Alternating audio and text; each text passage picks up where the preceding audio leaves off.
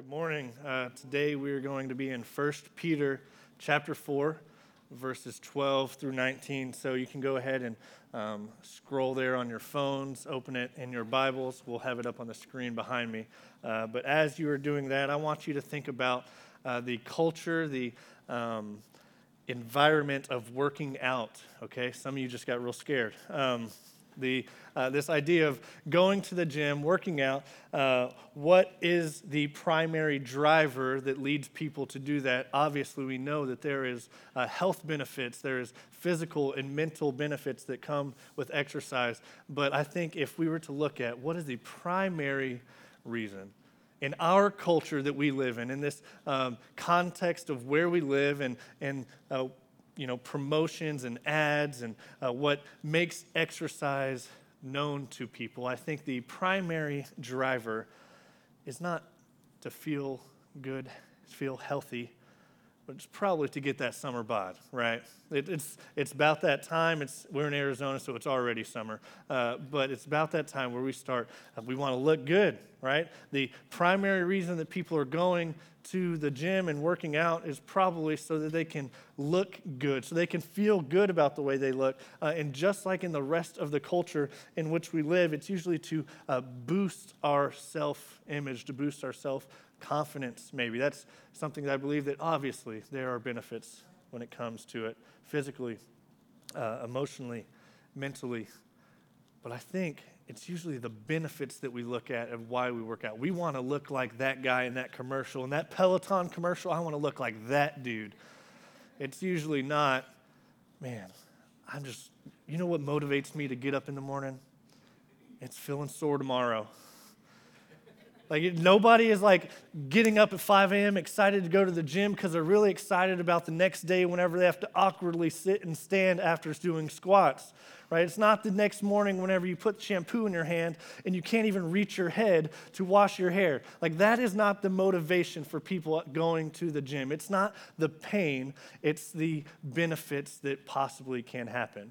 And I think when it comes to living the Christian life, Right? When it comes to following Jesus with the way that we live, I think so many people are driven by the benefits of what Jesus can give me, and it's not the cost of living for Jesus. We don't look at the cost of living for Jesus, the pain and the suffering that comes when we live for Jesus rightly, and think, that's why I'm going to do it. When you were at church camp in sixth grade and the guy was like, when you follow Jesus, the world's going to hate you, you're like, I'm in. That's not the reason that we do it. Our motivation is the benefits, the outcome. And throughout 1 Peter, we get this idea that when we follow Jesus, when we are faithful to what God has called us to do and how He has called us to live, we are going to face trials and persecution. Peter has talked about it throughout this letter. We have titled this series Longing for Home because we are exiles. We are sojourners in this place. We have another world that is our home, right? One day, heaven and earth are going to be restored, and that's what we look forward to. We look forward to our new bodies. We look forward to the day where we can be with Jesus. And so, for the time being in this world, we do not live like the world. So, why would we expect the world to accept us as one of its own? When we live for Jesus, we will be persecuted for our beliefs and our actions. And so, as we begin to wrap up 1 Peter, we have two Sundays left after today. We are going to again talk about, as Christians, how do we relate to suffering? How do we respond when suffering comes upon us because we have decided to live for Jesus? And so I want to read 1 Peter chapter 4 verses 12 through 19. Follow along with me. Beloved, do not be surprised at the fiery trial when it comes upon you to test you as though something strange were happening to you. But rejoice insofar as you share Christ's suffering, that you may also rejoice and be glad when his glory is revealed. If you are insulted for the name of Christ, you are blessed because the Spirit of glory and of God rests upon you. But let none of you suffer as a murderer or a thief or an evildoer or as a meddler. Yet if anyone suffers as a Christian, let him not be ashamed, but let him glorify God in that name. For it is time for judgment to begin with the household of God, and if it begins with us, what will be the outcome for those who do not obey the gospel of God? And if the righteous is scarcely saved, what will become of the ungodly and sinner? Therefore, let those who suffer according to God's will entrust their souls to a faithful Creator while doing good. We have three points today. Three points of as we live as Christians in this place, how do we relate and respond to suffering? And so, first point for the Christian, suffering can be expected. Suffering isn't a maybe, a possibility. If you are living your life for Jesus, suffering can be expected for you. Verse 12, what did it say? Beloved, do not be surprised. Don't be surprised when the fiery trial comes upon you to test you as though something strange were happening to you like Peter is saying again, hey, this is normal. This is what is going to happen if you are living your life for Jesus. If you live in a way that honors God, expect trials from this world. This world is not like us, this world goes in opposition to God. So if we are living for God, the world is going to push back against us. That is natural, that is normal. It's not a strange thing for this to happen about. And throughout Peter, we have seen this. He starts off First Peter by saying, Hey, you will face fiery trials that will test you to refine you. You are more pure than gold, and God is refining you through these trials. That's how he starts off the letter.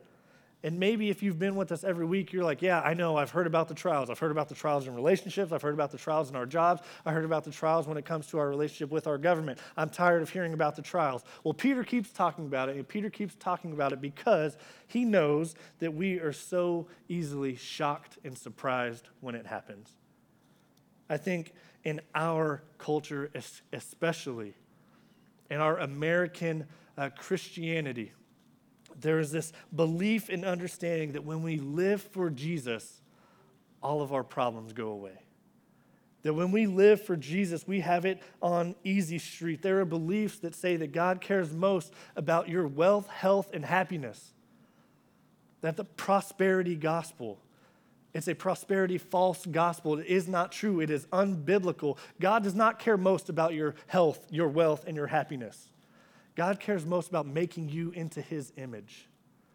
And so, when we see things like this, it is unbiblical. When we look at the scripture, when we look at the prophets of the Old Testament, when we look at Jesus himself, when we look at the apostles of the New Testament and the New Testament church, they are persecuted for their faith in Christ, time and time again.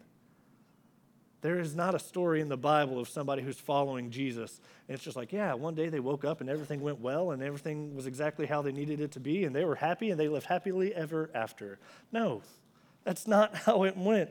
Most of the people that Peter is writing to in this letter are being persecuted at the very time he's writing it. Many of them are killed for their faith. We've talked about how the Roman emperor at this time, Nero, was putting Christians to death because he wanted to uh, basically put blame on them and to mistreat them to get the attention off of himself. And so Jesus even tells his disciples, a servant is not greater than his master. If they persecuted me, they will also persecute you. The cost of following Jesus means that we receive what Jesus received. Jesus was punished, he faced trials, he faced suffering for living for God. And if we are going to live our lives for Jesus, we need to have an accurate expectation. What does this life bring? If I'm following Jesus, I say that I'm a Christian, I say that I want to live for Him. Do you have the expectation that trials are going to come? Almost all of the apostles were martyred for their faith. Peter, who writes this letter to us, was crucified on a cross upside down. That is the cost of following Jesus. Do not be surprised at trials and suffering. Our expectations decide our responses. How we respond to trials and suffering are directly reflected in our expectation going into it. Pastor John Piper, he puts it this way. He uses the illustration of a haunted house. So I want you to imagine with me for a second that you are hanging out with a group of friends. And you go to one of those friends' houses, and as you walk into the friend's house, you walk into the living room, and out pops a clown with a chainsaw. hightail it out of there. Get out of that house, scream like a little girl if you have to. That's okay. Get out of the house. But now imagine with me that you were with that same group of friends and you go to a haunted house. If that clown jumps out with a chainsaw, you might jump, you might screech. But my guess is the appropriate response is not for you to hightail it out of the haunted house. You're at a haunted house, you know what the expectation is. As Christians, don't be surprised when trials come like they popped up and you're just like, whoa, that's strange. That's weird. Peter's saying, do not act like it is strange when this happens to you. Know the expectation, know what is coming for you, because as we also see, trials are used to test and to prove us. Used to test and prove our faith. God has a purpose in these trials, like the refining of gold right, to remove impurities in our life, to strengthen us in our faith in Jesus. Trials are coming. There's a purpose in our suffering, and God is going to use us or use it to bless us. That brings us to our second point. For the Christian, suffering should be embraced. And all God's people said, No amens from the back? Not only do we have to expect trials, but now Peter's telling us to embrace trials. This goes against our very nature as humans. We want to distance ourselves. We want to run away from difficulties and hide from difficulties in our life. That is a natural response that we don't want pain, right? We want to avoid it at all costs. I had a friend growing up that when he would watch a scary movie, he would try to convince himself to root for the bad guy right? So whenever he, he thought psychologically, if he was rooting and excited for the bad guy, whenever the bad guy would pop out, he wouldn't get scared, he'd get excited. He embraced the bad character in the movie. I don't think it worked, but uh, for us as Christians, we should learn to embrace the suffering in our lives. We should learn to embrace the trials and the persecution that comes. Right? We are going to face trials, and so we shouldn't be surprised. We shouldn't hide from them. We shouldn't run away from them. We should learn to embrace them. And this does not fit the idea that living for Jesus is easy, He takes away all our pains. And so in verses 13 through 16, we're going to see three reasons that we are called to embrace suffering. The first one, verse 13, but rejoice insofar as you share Christ's suffering, that you may also rejoice and be glad when his glory is revealed. When we live for Christ, we will suffer, but we will be rewarded. That God will honor our faithfulness in trials. Our hope is that when we suffer for Jesus now, we will receive a reward later. We will rejoice with him when he one day comes back. He is seated with the Father in heaven, but one day Jesus will return and he will take us with him into glory, that we will be with Jesus. That is our prize, that is our reward that we have to look forward to. So we endure our suffering now, we embrace suffering now. Why? Because we are partnered in it with Jesus. Christ has suffered for you. And so we, with joy, embrace the sufferings that we have for him. We embrace the sufferings now, but we also look forward to the day when we will rejoice with him forever. It's coming. That is the promise that he gives us. One day, our trials, our suffering will be completely removed from us. So we rejoice in them now because we will be rewarded. Our second one, verse 14. If you are insulted for the name of Christ, you are blessed because the Spirit of glory and of God rests upon you.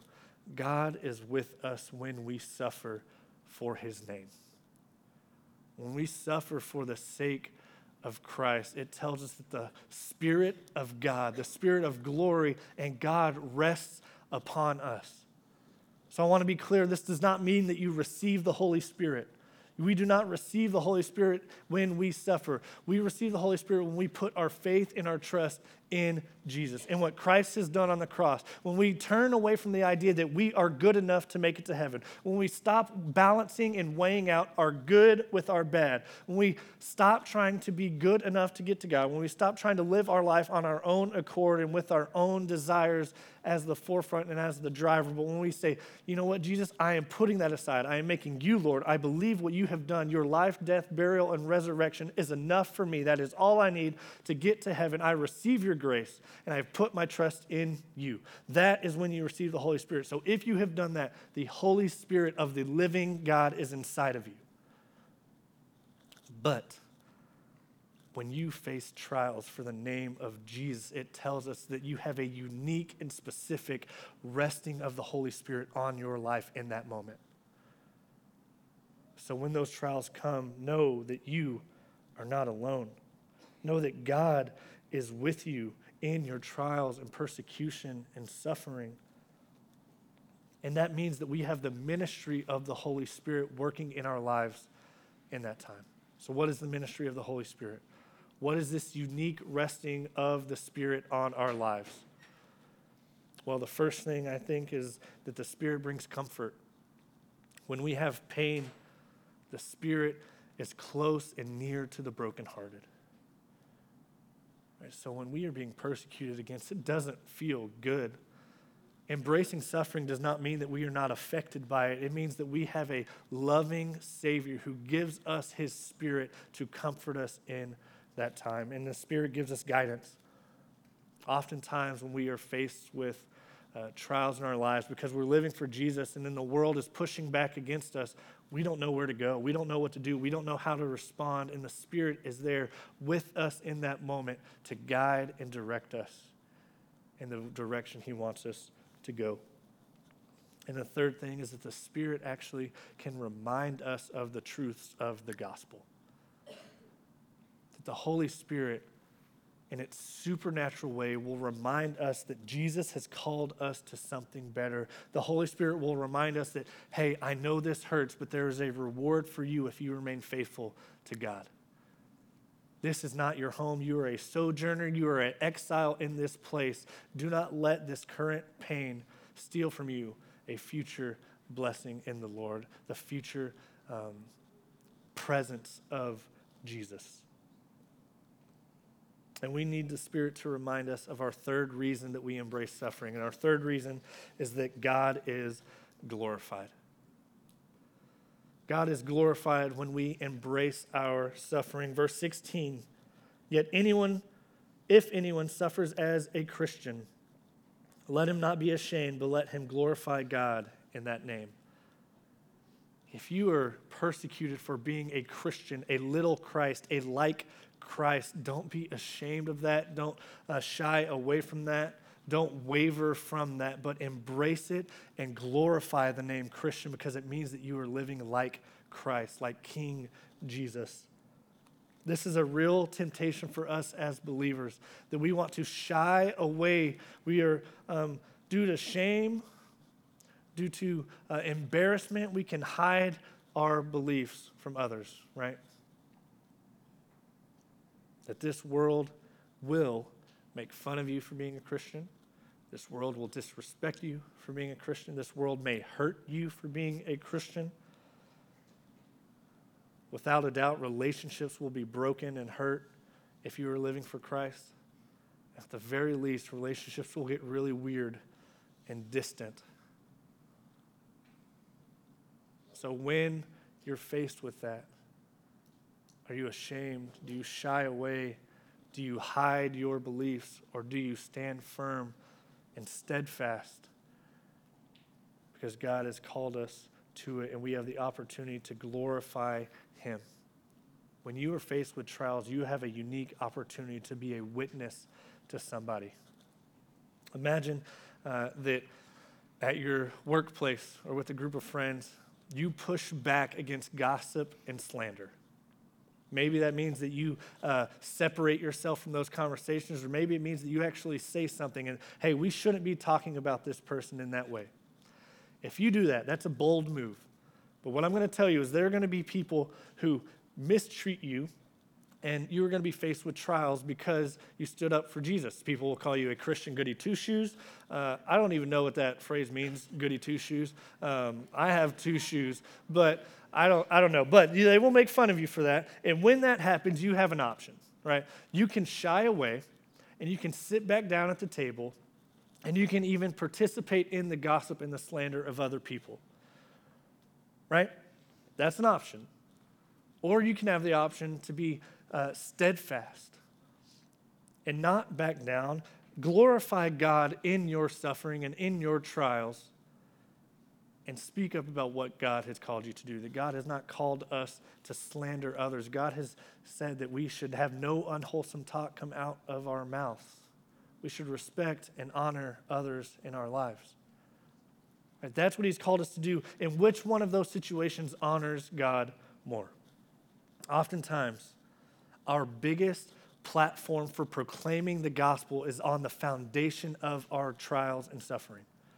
When we look at the Old Testament, or when we look at the New Testament, we see that time and time again, when the apostles were being persecuted for their faith, that is when people were saved. That is when people put their faith in the very Jesus because they saw that these people were so strong and firm and bold in their faith that even in the midst of persecution, they would endure hardships. And when we look at Jesus, when Jesus was opposed, when Jesus was persecuted, he glorified God in those moments and he loved other people. Think of the moment where Jesus had the most suffering.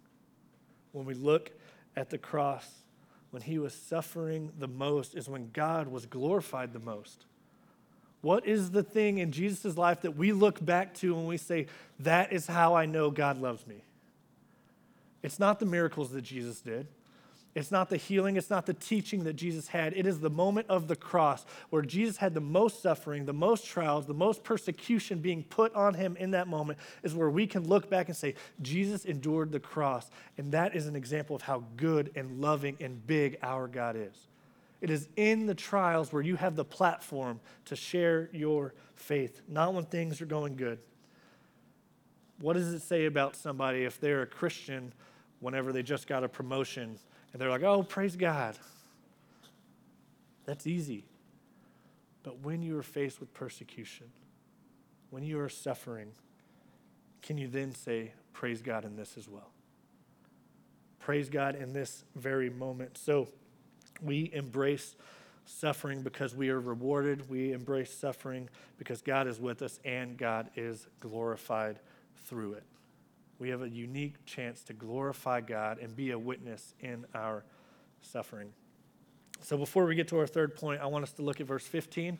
Maybe you noticed we skipped over it. We went 13, 14, 16. Uh, but Peter kind of throws this verse out there. But let none of you suffer as a murderer or a thief or an evildoer or as a meddler. So Peter just kind of throws this out there. Uh, it seems kind of misplaced when you just read through the text, but it is a reminder that we are to embrace a specific kind of suffering. Right? We are embracing a suffering when we are suffering for living for Jesus. Listen, if you come up to me and you say, hey, I'm just really upset, I'm struggling, this dude called me a bad name after I murdered someone in his family. Yeah, dude, I think that's on you. Yeah, you probably deserve it. And Peter is saying here, hey, if you are sinning, there are consequences for your sin. There is suffering that comes when you decide to not live under the headship of Christ. When you decide to do things your own way, there are going to be consequences. And so don't complain about your suffering. There is not a, a unique resting of the Holy Spirit on your life because you stuck your nose in other people's business and now you're in the middle of it and you're facing the consequences. That's not on Jesus to come and to help you. Don't embrace that suffering because that means you're just sinning. And he goes from big to small, right? Whether you murdered somebody, you stole something, you did something evil, that's all of us, or you're a meddler. You're a busybody. you stick your nose into other people's business and you put you you start drama where you shouldn't be drama, right? The whole spectrum, don't do it. All right? That's what he's saying. There's consequences for sin. I'm not talking about that suffering. I'm talking about suffering because you have lived your life for Jesus and now people don't like it, so the world is pushing against you. All right? Just throw that out there. Our third point this morning as a Christian, suffering can be expected, suffering should be embraced, and as a Christian, suffering is only temporary. Suffering in our lives for living for Jesus. It hurts, it is real, it is painful. However, it will not last. Verse 17 and 18. For it is time for judgment to begin at the household of God. And if it begins with us, what will be the outcome for those who do not obey the gospel of God? And if the righteous is scarcely saved, what will become of the ungodly and the sinner? This is a confusing verse. There's a lot in it. Uh, we're not going to deep dive into it. But what does it mean that judgment begins with the household of God? I think a lot of times when we hear the word judgment, we think of condemnation. Right? Our mind automatically goes to the judgment of God, the final judgment, the, the, the uh, payment of sins, the punishment for our sins, God's wrath. That's usually where our mind goes when we think of judgment. But that's not what this is talking about, right? Romans verse or Romans chapter 8, verse 1 says, For there is no condemnation for those who are in Christ Jesus. If you are a Christian, if you are following Jesus, there is no condemnation for you. All of that condemnation, all of that wrath has been put on Jesus at the cross. It is done.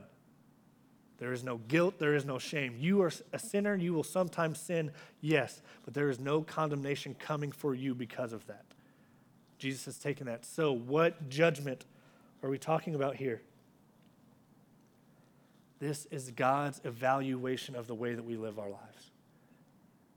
This is God watching us and evaluating us, not watching us in a, you better not mess up or I'm going to get you. This is He is watching us and evaluating where we are in our faith. How are we living our lives under His Lordship? Are we being faithful with the grace that He has given us? How are we responding in trials? Are we living in the manner of which He has called us to live? You see, suffering is going to happen. We can expect it. And God is evaluating us, and He is watching how do you respond in suffering, because how you respond in your suffering tells a lot about your faith. Right? Do you value honoring God more than you value being accepted by man? That's a big question. Do you value the acceptance of man more than glorifying God with your life, more than being obedient to Him? Do you choose comfort over commitment and obedience to God? Trials in our life are certain if we are living for Christ. How do you respond in those moments? Do you respond faithfully or not? And so, for the Christian, suffering is a guarantee. But that suffering is temporary now. But there's an eternal suffering for those who do not know Jesus. There's an eternal suffering. Doesn't compare Ours does not compare in the slightest to the suffering that is for those who will have an eternity separated from the Father, separated from Jesus. They do not have a Savior. They don't have anybody to take the condemnation, the wrath of God onto themselves. So, what do they do? This changes the way we live. It should change the way that we embrace suffering, knowing that there are those out there that do not have an advocate for them. Knowing that our momentary suffering in no way compares to what is coming for those who, with, who do not have a Savior. It's our job to make sure that other people know the love and the grace of our God. So when we suffer, we should suffer with urgency. We should suffer with purpose, knowing that we have an opportunity to bring life to those who are dead. Our heart should break for the very people of this world that hurt you. for those people in the world that are pushing against you because you are living for Jesus, we should have more urgency and more purpose and more motivation to love them even greater. And I know what I'm saying is difficult. I understand that this text is difficult. But the very people that are putting you down for following Jesus are the very people that need Jesus the most. What better witness to those people than to be different than the rest of the world, to love them even when they are hating you? That's not of this world.